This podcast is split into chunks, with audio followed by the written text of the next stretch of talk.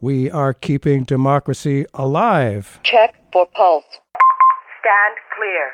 Push to shock.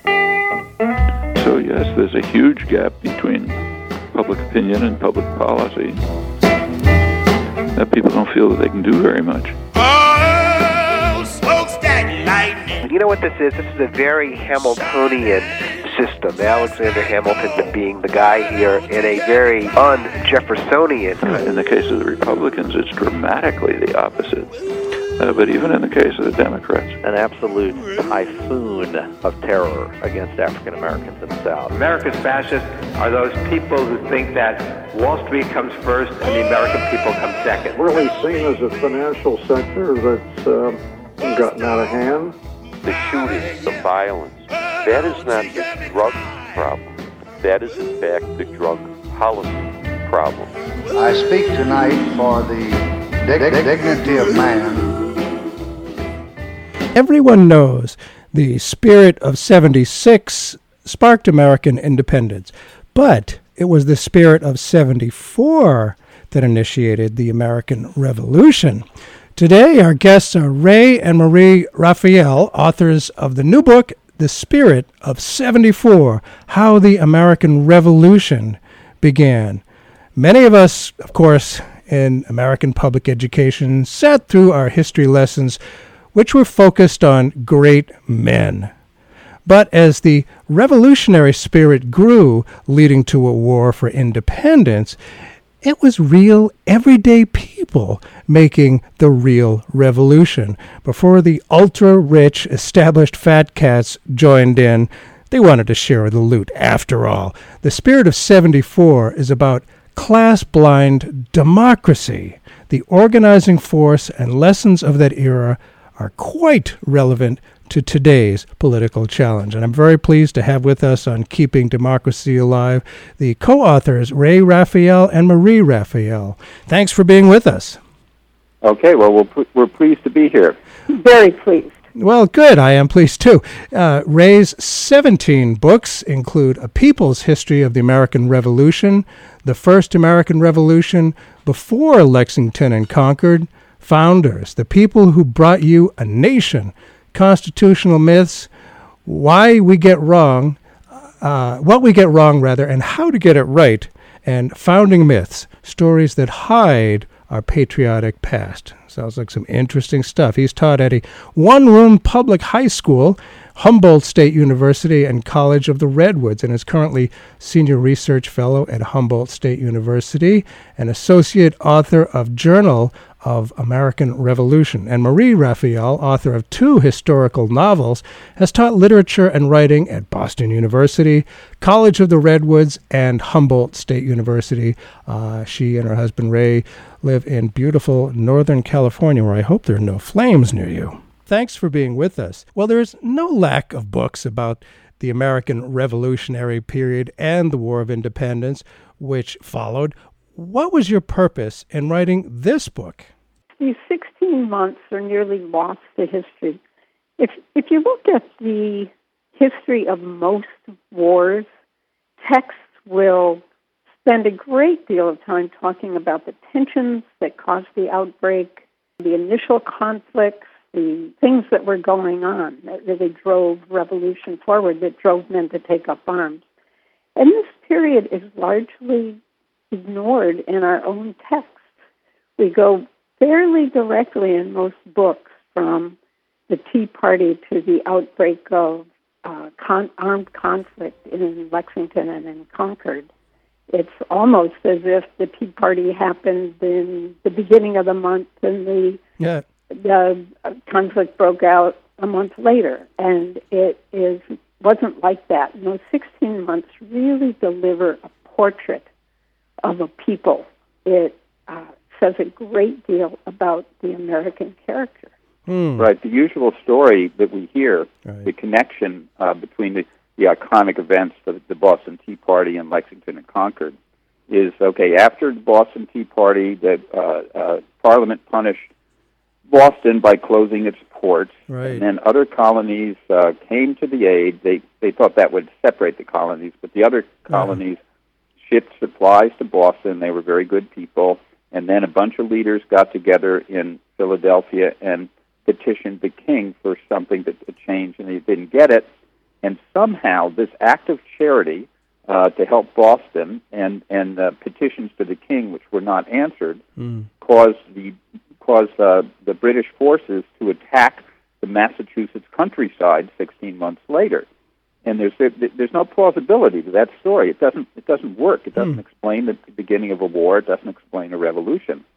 And so what we did is we said, okay, what's really happening here? And we find out that it wasn't the Boston Port Act so much uh, that that really ticked people off in Massachusetts. And the Massachusetts, by the way, rose up and totally threw off, off British rule before Lexington and Concord. That's what this book is about. Wow. And what really ticked them off is this uh, act of Parliament called the Massachusetts Government Act, which just revoked their constitution.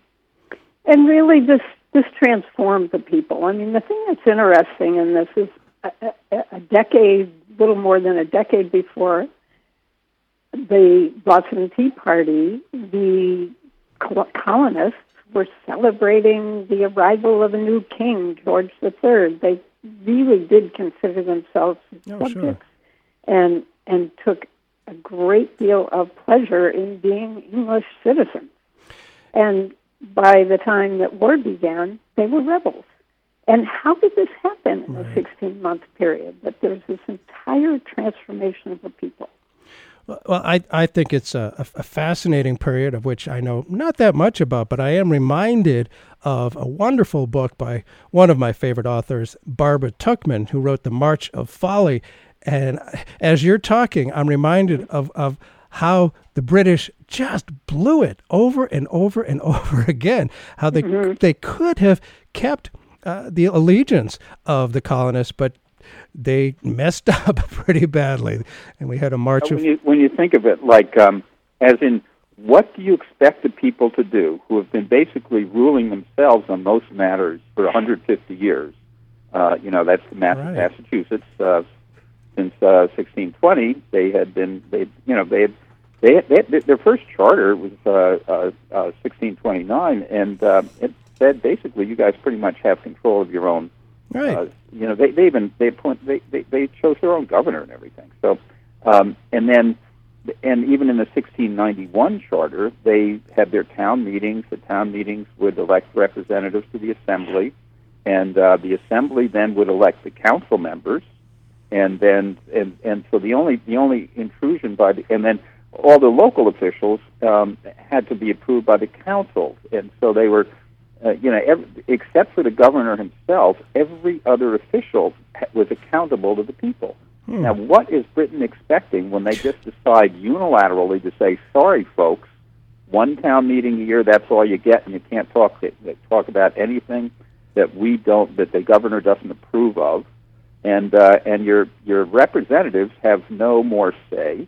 Uh, they can't choose the council, so the council is totally appointed." And all the way down to, to sheriffs and jurors. So no, it, it is amazing what I don't know what the king and Parliament expected. The king was tired of the unrest in Massachusetts, Mhm. which was the probably the most animated of the colonies.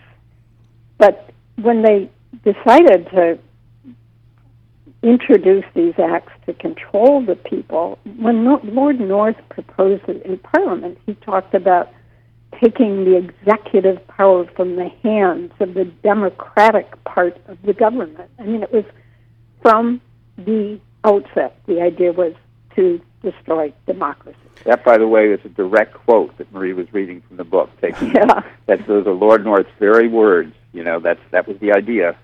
And and it came directly from the king. Lord North was fashioning legislation that gave the king he had asked for measures to allow him to control the colony. And Lord North put together a program that took away democracy. Um, Now, so I wonder what what the reaction. what what sparked that? What why did they decide to do it? Was it uh, King George that came in and, and, and changed everything and you know just took on democracy and self government? Seems an odd thing to do. That's a, that's a very interesting question because okay, on the one hand, it was the Boston Tea Party, uh, you know, and that that triggered from punitive acts, and that's So there, it, it was kind of knee-jerk response. You know how a lot of political figures and, and politics works by knee-jerk response. Oh yes. And and basically they're saying, God, these these people they're uppity. They're now they're throwing tree in the bay. They're totally out of control.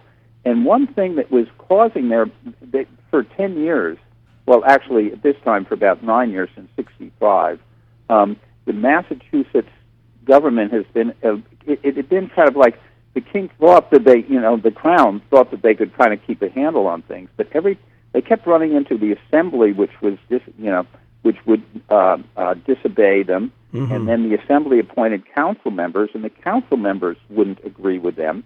So they said, well, let's just get rid of this idea that the people can choose their own council.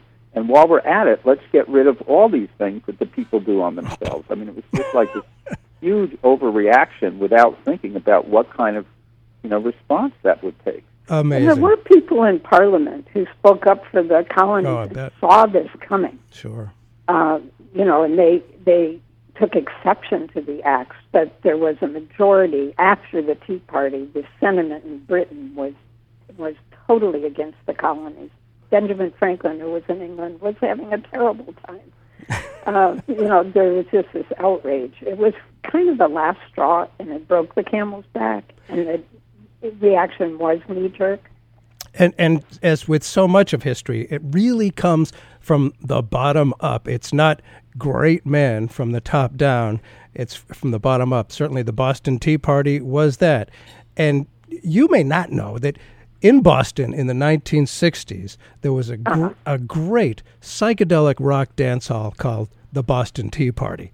But I, I, it was wonderful, actually. Some, any, but in 1773, of course, the Boston Tea Party was something else. We've all heard of it. But what was the significance of tea? I never really got that. The British fascination with tea. With tea, you say it was a character in New England's unfolding drama. What okay, you- well, the, the, the tea, first of all, to understand why tea came front and center in the drama, um, uh, in the okay, so it all starts with the Stamp Act. You know, the the, the, the British are trying to uh, pay not not for their war debt in the French and Indian War. That's kind of a common misconception. Hmm. But they did have it. They doubled the size of their American empire, and they needed to, to finance that. And they figured, well, the Americans should help finance it. So they started. So they started passing these revenue measures, the Stamp Act, and there was a big protest, popular protest, the people's protest, and it, and it worked. They repealed it. So then they said they they kept it. They kept the thing saying, okay, we can still pass taxes. And then two years later, they did. They passed the Townshend duties, and this was uh, revenue. Uh, you know, to produce revenue, and that had um, you know not just to restrict trade, but to produce revenue. That was new Right. uh, on glass, lead, tea, no, glass, lead, paint, paper, and tea. And so then there was a, again a huge uh, uh, a boycott, a very you know nonviolent boycott, and it, it really it did its trick. And they they repealed the tax on four of the five items, and what they kept was tea. So starting in in 1770, tea tea and and and imperial taxation became synonymous. And also, the next uh, chapter in that was that England also passed what was called the Tea Act just before this outbreak of discontent, and it brought tea front and center once again because uh, the, the tea was the prerogative of the East India Trading Company, which had been this huge, huge global corporation with enormous powers instituted at the time of Queen Elizabeth, basically to advance her imperial design, the crown's imperial designs, and they were uh, they fought battles on the sea, and they taxed in Bengal, and they it just had people were wary of the reach of the East India Trading Company, and at this point, though it was too big to fail, in fact, the East India Company was having terrible times because its tea was being undercut by smugglers, which was a main cause of it. There was also a kind of financial things akin to what we've seen with the devastation financially in the United States going on at that time. So the East India Company is in terrible shape, and the Crown decides to help it out since much of the crown's revenues come through the East India Company, and they granted a tax break, and uh, they're going to make it equal to smuggled tea. I mean, people can now like not buy smuggled tea. Well, actually, They- undercut even they by the tax such a such a huge tax break that they could undercut the smugglers. But it actually didn't go over in, in the colonies because, especially in Massachusetts, because of this suspicion of the East India Company and because uh, people didn't want to buy English tea because it represented imperial authority. Mm. That was still a huge issue. Boy, this was clearly a time before the concept of public relations. the gov- Yeah, yeah, yeah, exactly. These guys did not have; they just didn't get public relations, and that was from the the get go. Like even back from the Stamp Act times. Right. You know, here you're going to try to raise revenue. So what do you do? You actually devise a a a, a, a, sta- a, a measure that taxes something that every single person in America is going to be affected by: paper, uh, and, and and any kind of court thing. You know, anything, Mm. anything. Mhm. Paper playing cards. You know, you, it tax on playing cards. I mean, so so I, I mean, instead of you know, like they should just select one group and try to isolate them or something. But uh, but they no, they they didn't have their public relations down. And meanwhile, on the other hand, on the American hand, the the people in New England, the other thing that they didn't bank on is the strength of local democracy in New England. I mean, these people had been meeting in their town meetings. A lot of people say, "Why Boston? Why Boston? Why Massachusetts?" Right, right. Well, because the, the, the democracy, the grassroots democracy, was incredibly strong there. Not only did people meet in their town meetings and have been done been doing so since the get go, but they actually had in, um, had the right to instruct their representatives, and they as to like when they elected somebody to the assembly, each town, the town, of course, means the township. You, you're aware of that, of course, in New Hampshire. Um, and you elect your representative, and then you give them their written orders. We want you to do this. We Hmm, want you to, wow. like the Worcester said, we want you to uh, try to end slavery. That was the eight, uh, 1767 instruction. We want you to give it, put an end. We don't want to finance Latin schools anymore because that's just for the for the uh, for the uppity guys. You know, Mhm. we want we want a common school.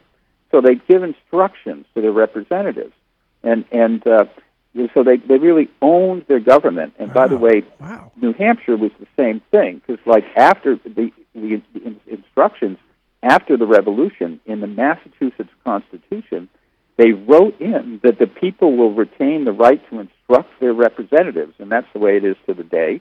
And in New Hampshire, I just looked it up, and sure enough, there it is. Article. If you look up the article, uh, uh, let's see, I think uh, article whatever it is, thirty-two of the New Hampshire Bill of Rights gives the people the right to instruct their representatives.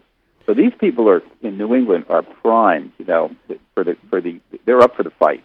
Boy, democracy was very much alive back in the 1760s and 1770s. We are, if you just happen to tune in, keeping democracy alive. Burt Cohen here, our guest today, uh, Ray Raphael and Marie Raphael, authors of the new book, The Spirit of 74 How the American Revolution Began. How, how novel was the Faneuil Hall uh, meeting on the morning of November 29th, 1773, where the fate of the tea was debated. While you note that, that such forums were typically open only to those who held land, this gathering included men of the quote lower sort unquote who would generally be disenfranchised. They couldn't vote, they couldn't participate because they didn't own land. Could this occasion be considered a uh, stepping stone in our country's path toward a more class blind understanding of this amazing democracy? You know, this shocked Hutchinson and and the uh, aristocrats in in New England. Actually, this this idea that people, just common people, this was called the body of the people, uh, could in fact cast votes and take part in debates. Amazing, And yes. they appeared at Faneuil Hall in that time. They had appeared before, sometimes out under the Liberty Tree outside. Uh-huh. But uh, it was it was a it was a, a a democracy. Of course, women did not take part in this. They were not to be seen in Faneuil Hall because their their male counterparts made all decisions for them. But uh, this included seamen. It included the people that cut up sheets to make canvas sails. It included wow. all of these people had had had a voice at this time in these assemblies that were the body of the people, and it is, and it was an astonishing really occurrence. That is pretty amazing. I mean, there's always been people who, in our throughout our history, and probably still today, who figure only you know white Christian men who own property ought to be able to participate. You can't really have the rabble, you know, the working people actually participate right. in self government. This wow. you know, they also attended. There were 20 days. This is another one of these time things where there's a greater expanse of time, like the 16 months. But there were 20 days that separated these this initial meeting from the time that men boarded the boats and the other part of it is that these commoners took part in all of the varied meetings that occurred at that time, and they assumed duties. It wasn't just a matter of speaking out. Mm. In communities throughout New England, mm. common people, uh, you know, they took on the responsibilities of government. And so it was commoners who boarded the ship in the end and organized themselves into three companies and threw the tea overboard very few of the quote unquote leaders participated, partly to right. protect themselves. Yeah. They were important individuals and would not take part in this. But throughout this almost three week party, a period of time, this was driven by the common people. And then that continued up to Lexington and Concord. When I say we see this transformation, partly it is this democratization that grows and this high levels of participation by ordinary people in determining votes and in taking on responsibilities and in taking part in organizing militias, boarding ships, doing all of these things. They were so active, and it wasn't just a vote; it was doing it, and it, it was it was it's just it's a beautiful thing. How how problematic was it to have you know, we've heard we can't have real participatory democracy. You got to have, you know, representative uh, democracy. That I mean, it can get pretty messy. Was it was it functioning reasonably well for all those decades? Well, no, it, it, it's. Uh, I mean, on a local level, it did uh, because you had a lot of lo- local control, and and and mm-hmm. so had, sometimes you know in the small towns, you know, sometimes more than half the people held these local offices like fence viewer and, and tithing man and so on. They mm. really did rule themselves. Um, and then as you get larger, of course, in Boston, it's, it's interesting because Boston was kind of the anomaly. Because in Boston, because of the great numbers of people, you did have the leaders sort of standing up on a podium and addressing the masses.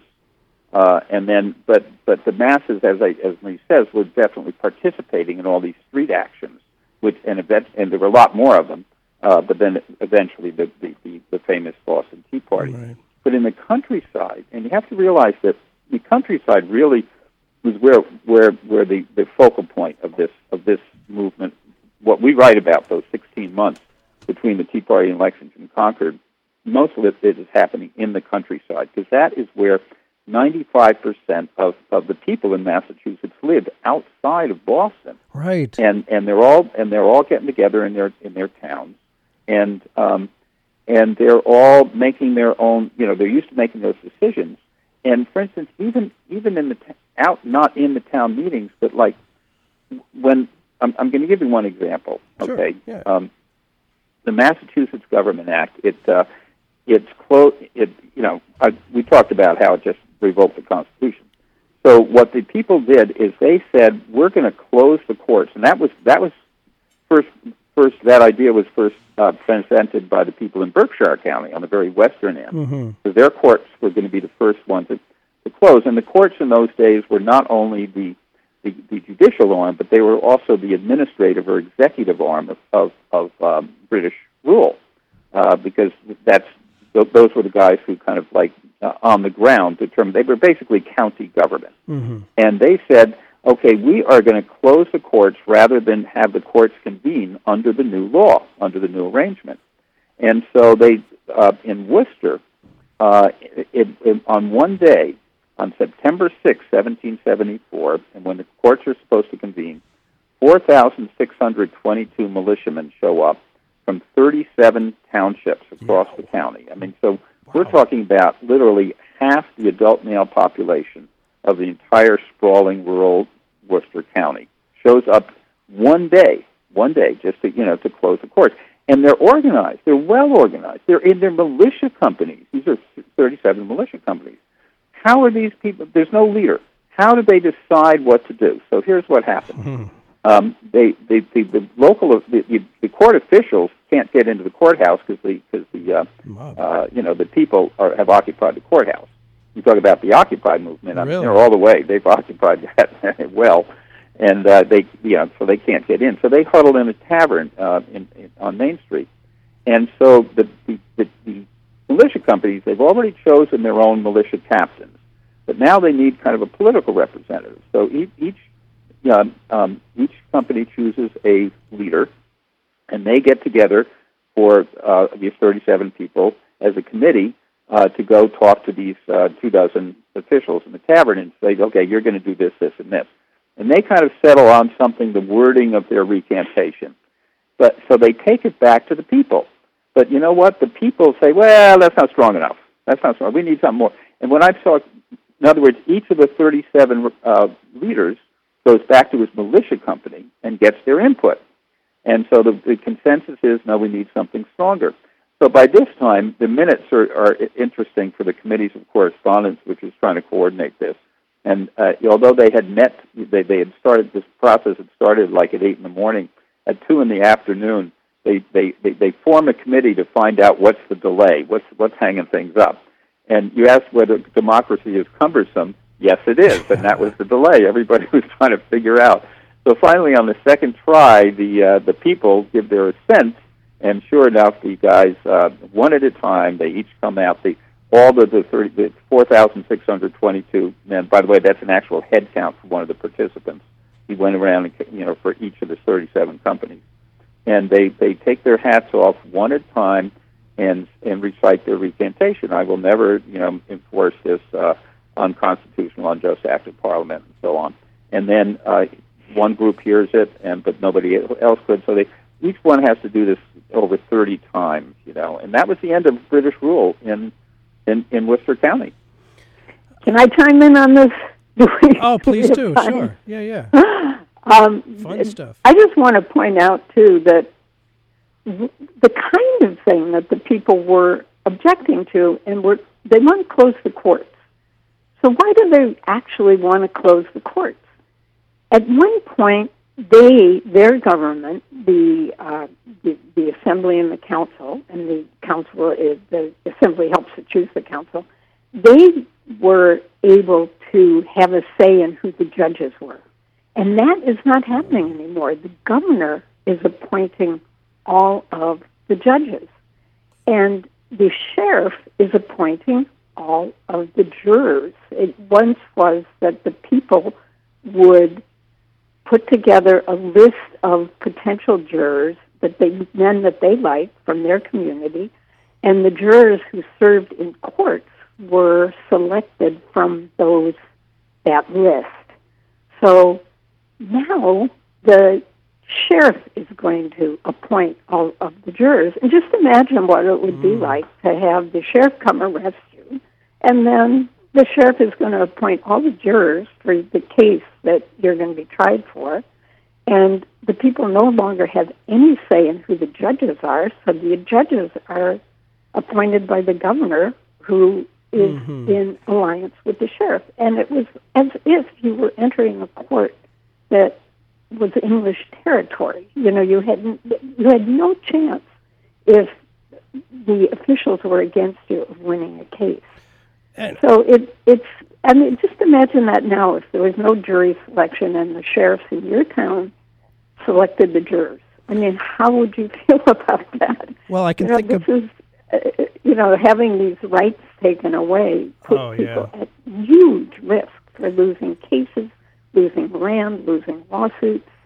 Well, I, I can imagine back in time. in in the uh, first half anyway of the 20th century being a black citizen down south and going into a court and feeling probably pretty much There you go. the same. Um, yeah, that's that's a good analogy. It's there, a yeah. very good analogy. You know, you Mm-hmm. you know, very few black jurors. No. You know, the selection is counted. It's very like that. Mm-hmm. that oh, their- I'm sure. their sense of outrage is uh, uh, is similar and righteous. It's so uh, uh, little personal footnote here. Sure. Um, uh, you know, they the civil rights movement in the in the '60s. Um, Bree and I were both uh, participants in that back in the day when when back and and and honestly, the the grassroots movement that we saw in this in the South in the '60s. It wasn't just Martin Luther King. Of You know, course we were. Uh, yeah. I was involved with SNCC, and she was involved with SCLC. And, Right. Um, and and we didn't know each other then, by the way. We just found each other with laughter. But anyway, uh, but th- this really affected the way we saw, um, you know, uh, uh, politics happening, the way we saw history. We saw common people making history, and they certainly did. And when I started studying the revolution, I started seeing these parallels about how this this was an amazingly rich democratic social movement that was happening. Now, of course, we're talking about in Massachusetts and, and New England, and it had a very different character, say in Virginia, which is you know a, a, a, a slave state where the leaders are these big slave owners, and and and the the, the, the, the character of the revolution is very different. So things are much more localized then than they than they are now. Uh, but that, but in in New England, there was this incredible popular uh, popular movement aspect, which is very reminiscent of the of the '60s. You know, the the, the old uh, thing we used to say then: "Let the people decide." Right. And that's what you had at every moment, even on these kind of so-called mob actions where they're getting people to resign. Uh, people are voting at every turn. Let the people decide. Well, the name for this show, Keeping Democracy Alive. Democracy is just hanging on by a, th- a thread these days. Th- so many Americans have come to accept that we don't have power, that none of us average citizens have any power. We might as well just give up and leave it to the uh, wealthy white men. And it's just. it, it certainly reminds me of, of situations back in the 1770s and, and the uh, you know black struggle in the uh, 1960s. It's we we can actually do it. We made a change. You guys made a change with the with the civil rights movement. Uh, I was in the anti-war movement in the 1960s. We did it. We, the people, actually did it. And back then, they actually did it. And you know, I, yeah, as you were describing, crowds, big crowds, uh, I guess peasants with pitchforks, if you will. Uh, it must have been kind of scary for those in power. But they developed procedures for giving every participant a voice. That's amazing. And recently, the, the Occupy movement, Occupy Wall Street, uh, acted in a similar fashion. It was kind of messy without leaders. I wonder if you could talk about any parallels or actual historic and political philosophy kind of connections between the two. You know, one thing that was important is, is, of course, we see crowds, and the other part of the crowds, as in the Occupy movement or whatever, is that people are taking part in the decision making. But the other thing that strikes me in this period in our history is that there's there is you know wide participation, but there is also infrastructure. It's not Yes. just crowds getting together and going to a place and shouting. Right. It is that they are forming committees, and there's this patience in this people, and there is this fortitude in this people, Hmm. and there is this uh, this drive to design things like the committees of correspondence, for example. The committees of correspondence meant that activists who were in the forefront of the resistance movement Mm-hmm. came to town meetings and presented Uh-huh. Their plans. They informed people as to what was happening in Boston. You know, there there wasn't any phone and there wasn't any internet, but there was the committees of correspondence who could react very, very quickly and spread news far and wide and go to town meetings and inform people and make committees and uh, uh, and that kind of infrastructure is so integral to this movement and Hmm. the uh, and the uh, and the participation people took on responsibilities. They did a lot. Yeah. Now, the the- the thing about committees of correspondence, I think most people really kind of don't get this. The real the real force of it, because kind of anybody can form these ad hoc committees, and there had been in the six, 1760s there had been ad hoc committees of correspondence when things would flare up and then they kind of disappear. But this idea, when they started revamping these, uh, ex- this was actually uh, the brainchild of Boston, and it is where Boston took the lead uh, in the in this movement. is They had the idea to form the committee of correspondence as part of the town meeting. It was an official committee of the town, and so they did this in late '72, and they sent their letter out to the to the town saying, "Hey, uh, uh, here's all our problems with British. What do you think?" And sure enough, um, you know, a flood of, of letters came in in response, joining them, and and and then each of these towns started creating their committees of correspondence, and every so at every town meeting, the committee of correspondence is issuing its report and its recommendations. You know, also it's important to realize that in Boston it was pretty easy to get meetings together and word spread quickly because the, the citizenry is very compact. Yeah. But in the outlying areas, it could take a farmer uh, half a day to get to the town. So he wasn't going to just drive in if somebody said there was a problem. But he always went to the town meeting. So this was this this method was particularly uh, uh, a comfortable way to do things within the outlying districts where 95% of the Sure. people live. So it was an incredible organizing device. Well, I wonder how. I mean, democracy isn't easy. The most efficient system of government, of course, is a dictatorship. I mean, Mussolini Yeah. made the trains run on time very, very efficient. You know, whereas Right. d- democracy is kind of on the opposite end of the scale.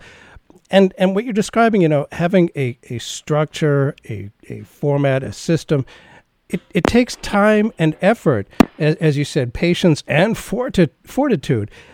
People today say, "Oh, I'm too busy for that. I'm just too busy for that," and I I wonder how much of a problem being so busy and so you know uh, instant gratification oriented uh, we, that we have become, how that might affect any kind of uh, you know realistic democracy for the future. Your thoughts? Well, yeah, yeah. I mean, obviously, it's a it's a it's a big issue. I mean, the, when okay, so we're we're historians. Okay, we, actually, uh, we started as activists. It's funny how that happens. Yeah. and, and that's where our heart is. Yeah, yeah. Uh, and now we're historians, and we've kind of we kind of see the activism in history. Uh, but when you do history, you do have to, you know, there is definitely a sense of that was then and this is now. Right. Uh, these were people who lived in in, in more uh, homogeneous uh, communities, um, and for better or worse. I mean, you know, Yeah. I mean there uh, there wasn't the, the great deal of diversity, and they weren't encouraging diversity the way we do today. We didn't. They, we have a pluralistic society, and they did not. And so your techniques of of persuasion, shall we say, are much easier in a in a in a hom- more homogeneous, less pluralistic society. Uh, if you ostracize somebody, because that was their main that was their main weapon. Uh, Mm, basically, you mhm. know, we are not.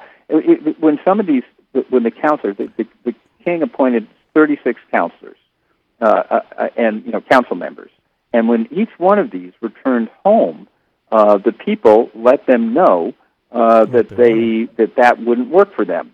And the way Before, let, uh, let- let- just let me just interject, uh, before the council was selected by the assembly and the outgoing council, the people had a say, and now the king appoints the council. Right. Right. Right, right, right, right, right. So the king's appointed them, and and then and he's actually dis dis he's he's basically put out of office the elected councilors. You see what I mean? They had already been elected, and then no, you guys aren't serving. I'm going to put my people in. That's a good point, Marie. So anyway, so so when they get home, the first thing that some of them happened, one, they they made the mistake of going to church, and when he goes to church and he reads the Psalms, nobody stands up, you know, I mean, because he was a deacon in the church, is one guy, and they, you know, they get totally ostracized, and they get the message, and the the, the smart ones just says, "Okay, I get it," and they resign. And then if they didn't want to resign, Mm. they'd have to. They, they, then the, the crowds would start going to their house and making Mm. sure they un- understood they better resign. Mhm. And at some point, every single one of these 36 guys, they either resigned or had to go to Boston to the safety of British troops. So in the countryside, the people have determined just like who can rule and who cannot. And only in Boston because those, can those people retreat, you know, hide, you know, hide hmm. behind mama's skirt basically, and and do it. One thing that I think happened at that time was the moves against the people were so outrageous, and it happened in a flash. I mean, they get the paper one day, and these these acts are there word for word, and they understand that their constitution has been taken away. I don't know if people would coalesce if somebody just took our constitution away and they Right. lived in Britain, 3,000 miles away. So there was this very clear cut, very well defined insult. And, uh, you know, that happened in this flash of a moment. Well, certainly, Well, it, you know, things today are more insidious, and then the other part in my mind that's more insidious today is the part that money plays. So we have Citizens United, we have yeah. the TV screens. I, it, you know, it is um, a, a, a, it's easier to cloud things. Right. The issues are very diverse. You don't know quite what to get most excited about, and then there's all this money in play. Oh, the money. The money really warps it for sure. I've heard it des- Oh, yeah, I've heard it described as like, you know, there used to be the village green. Anybody could go and talk on, right. on the village green. Well, now, because of money, some people have a very loud megaphone and drown Right. out everyone Right. else. Right. Yeah. No. And and that's see that's that, that's the problem as activists that we all face is that like then um, it was easy co- to coalesce because it was de jure. It was like the law had taken away your right. Right, You know. right. And now it's the practice sort of insidiously Yes. supported by the law. I Yeah. mean, as we all know, Citizens United was, was I mean, uh, for a thinking person, the Citizens United should have have uh, in, instilled the same kind of absolute outrage and, and desire to just take the whole thing back uh, as the as the Massachusetts Government Act did, because you know that's uh, um, and and but you know but it, you know of course we're all upset by it and people complain about it, but there's um, that's that's the deal is that you know how do you deal with the fact that uh, that we no longer uh, have um, uh, you know there's there's there's not the law that says you know supposedly we all have free speech and we can do what we want but as you Mm. say uh, Mhm. some people have a megaphone and other people have to whisper Yeah, yeah, so it seems.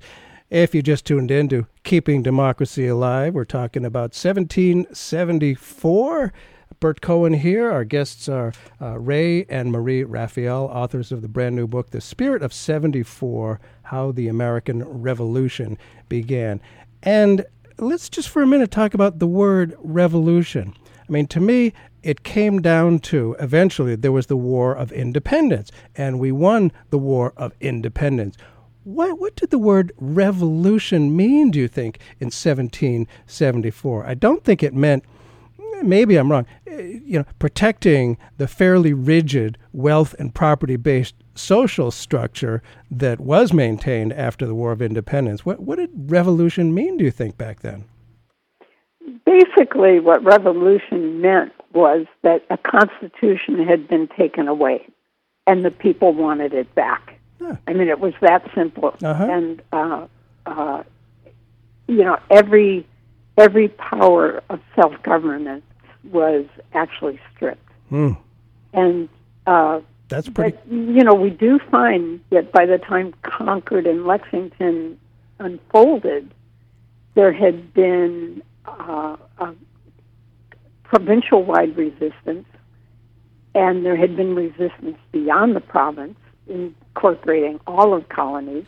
And also, there had been this vast militarization among the people. Mm. They had uh, been training to fight. They had procured arms. They had procured cannon. They had done, you know, they they they had and an army was in the making. Yeah, yeah. Yeah. Now, but I want to take it up on this revolution, um, and and and give you the perspective. I mean, because okay, we've been talking about the spirit of '74 and the power of the people, which is very much true.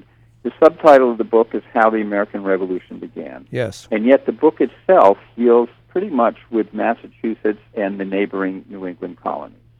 And here is why: uh, because in as, as we said, it, it, it there was a lot of discontent throughout the colonies, but it took this act of, of revoking the Constitution to have the people of Massachusetts literally shut down the government and create their own. They actually, um, in the in Worcester, remember I talked Yes. about that was the town where they uh, that 4,622 people came, and then uh, on October 4th, 1774. So we're talking about 21 months before July 4th, 1776, and the Declaration of Independence, the people in Worcester say it is time to form a new government, raise a new government as from the ashes of the phoenix of the old, wherein all powers are, are, are dependent upon the people uh, and the suffrage of the people. In other words, no more crown, no more parliament. Hmm. Okay, it's all the people. And they- they're ready to go this, what they call it independency, and they're ready, ready to do this 21 months before the Declaration of Independence, and over seven months, seven months before um, the uh, Lexington Concord, or six, six months before Lexington and Concord. And so, what's happening is the people of Massachusetts have they throw off British rule in August, September, and October of '74. That's the spirit of '74 that we take the title of the book from. Mm-hmm. And then the next six months, they're preparing to defend the revolution. Ah. But what about the other colonies? So what happens is Samuel Adams, you know, rabble rousing Sam Adams. Oh, yeah. We talk about. Mhm. Okay, he's off in Congress along with John Adams and two other uh, uh, two others from Massachusetts, and and they get word that there's a revolution going on in Massachusetts, and they actually they get by sending the Suffolk Resolves, they get Congress to support it. But the Congress says yes, but only if you stay on the defensive and don't dare start anything. We don't want to get dragged into a war. And meanwhile, the people in Worcester wanted want to invade Boston, get rid of the British garrison, and declare independence.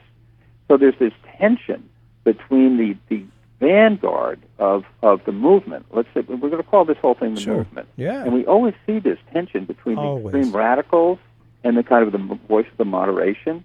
And what's really funny about this one is that the radicals are the country bumpkins from Worcester and so on, all the towns, and and uh, and they're the ones who want to push it forward, create a new government, and get rid of the British right away.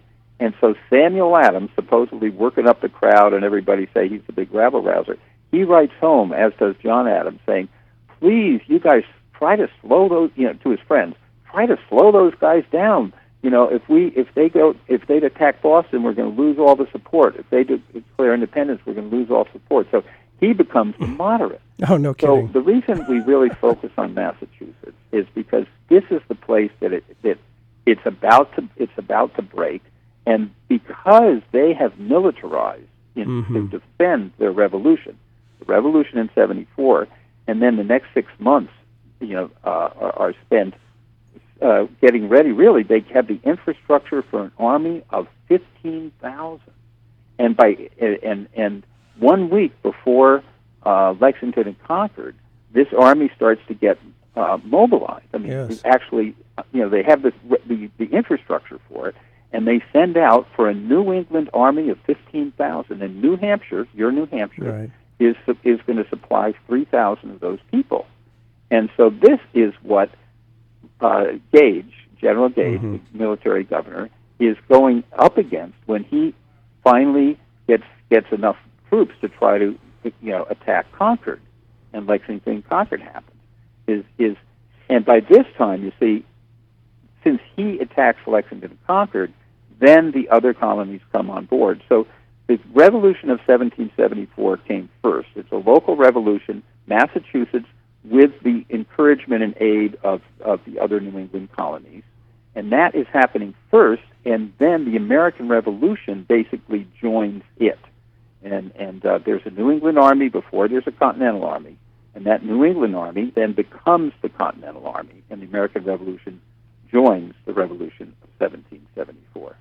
Of course, back then, it was very physical. You had people literally working the land, and you had people with guns. Uh, it's you know there was the as you mentioned in the book the uh, the powder alarm where the day after uh, the British seized gunpowder from Somerville, Mass, a whole bunch of militia members uh, organized all over New England, uh, and they these were pivotal moments. You talk about the real uh, first Declaration of Independence, which came from Worcester. So the people had this spirit.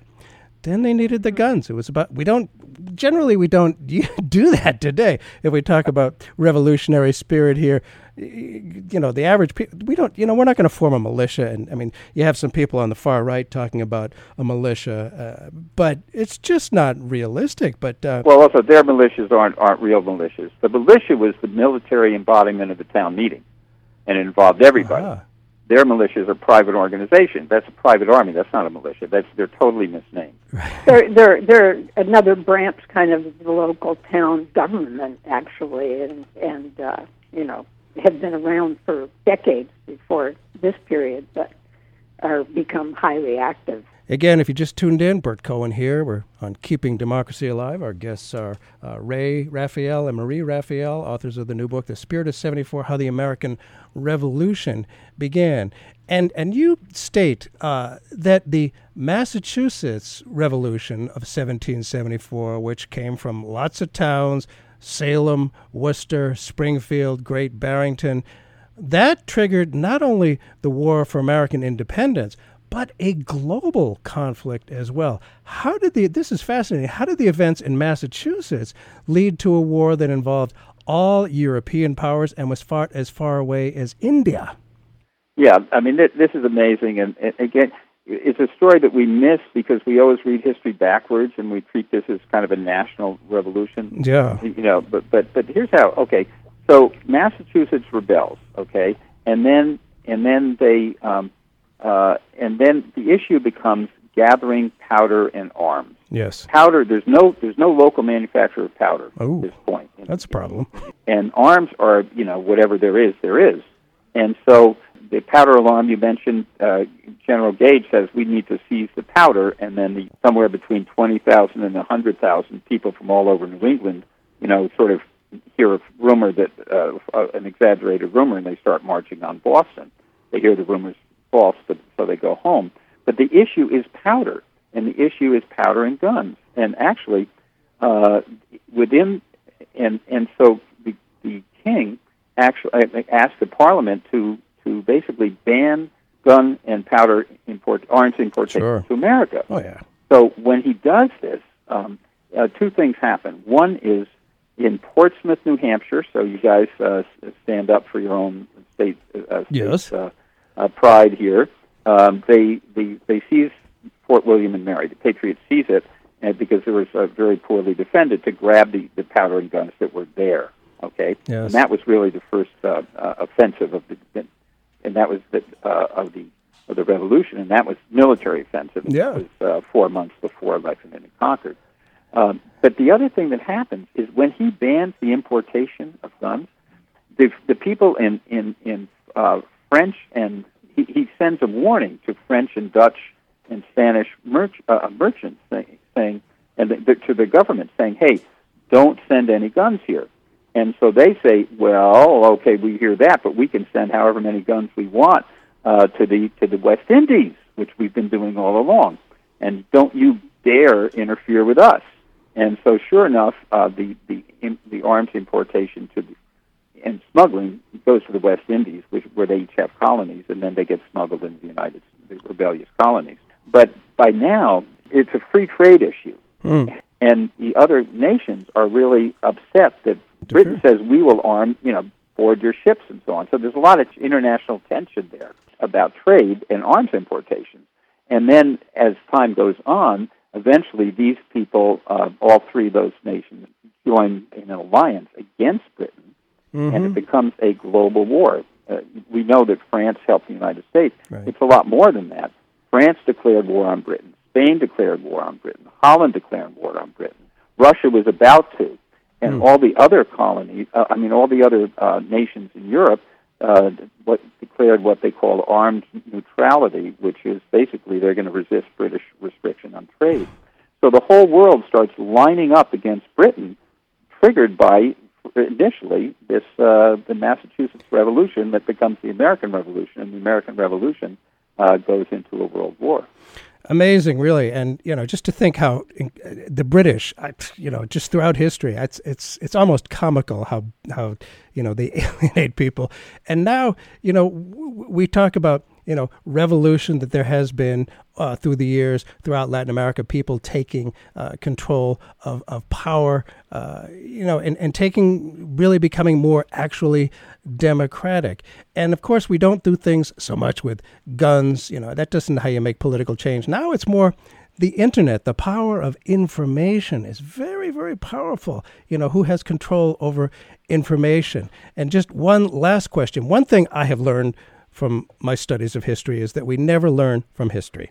What what can we learn about the animating forces and any organizational lessons from 1774 that might be applicable to the political challenges of uh, and opportunities of today's world? Some of this, I think, is what we have been talking about, and it does involve participation, democratization of on the local level of the way things are determined and decided within meetings or whatever having clear messages gathering people together and creating infrastructure not just doing right. you know getting uh, online on facebook and saying something really? but actually organizing committees really uh, reaching out to all kinds of people, trying to, you know, we're we're we're no no longer the sort of communities that we were in mm-hmm. 1773. It's much more diversified, but to reach out to people on all levels, uh, incorporating everybody within the community, no matter their faith, no matter their color, no matter right. finding common common ground and trying to move that forward. Yeah, and, and, and to add to that, um, it, it, we certainly need the infrastructure. Remember that, and, and, and remember that, that those committees of correspondence were actually, you know, um, uh, piggybacking on the town meetings, and we have to realize that it's mm. not just a bunch of ad hoc committees. We really want to move, uh, you know, stronger than that and get more firmly entrenched in terms of the movement. And the other thing that I learned, and this is kind of um, I mentioned that there were the radicals in Massachusetts who wanted to invade Boston right away and declare independence right away, and and the people in uh, Samuel Adams and John Adams were were preaching caution. They were the moderates, and they said, "No, you'll alienate other people." Well, these people kind of they kind of worked it out. They prepared totally for the for the war without starting one. They prepared for war without starting one, which was a difficult thing to do. Yeah. What happened, in other words, is the radicals and the moderates kind of worked through their differences. They both they have different strategies, but they worked through them and did not. They you know they weren't torn apart by it. And I think as people in the movement, we we need to remember this. Yes. Because there's always a, a kind of a radical push within within our groups, yes. and the kind of a and, and then the moderates, and sometimes uh, the radical just because it's more radical takes charge, and eventually we can wind up like we did in the '60s with the Weathermen, where we get, where it gets marginalized. Absolutely. Absolutely. And so you want to avoid that marginalization, yes. but neither do you want to lose your central message. Your so passion. that's the dance that uh, that activists have to play is to, is to, is to keep that going. There's no one answer, but that is an, an example that you know a message that I take from the revolution of 1774. And sometimes when you do that dance, you have to dance backwards. You know, you know, you're not always going Not always. in the Oh, same you gotta- direction. You got to have some So- flexibility. Well, we could talk another hour or two hours, actually. Fascinating story. The spirit of 74, how the American Revolution began. Ray Raphael and Marie Raphael, thanks so much for being with us and for working together to keep democracy alive. Thanks so much. Okay, thank We're you, Burt. glad to be here. Keep up the Thank good you. work.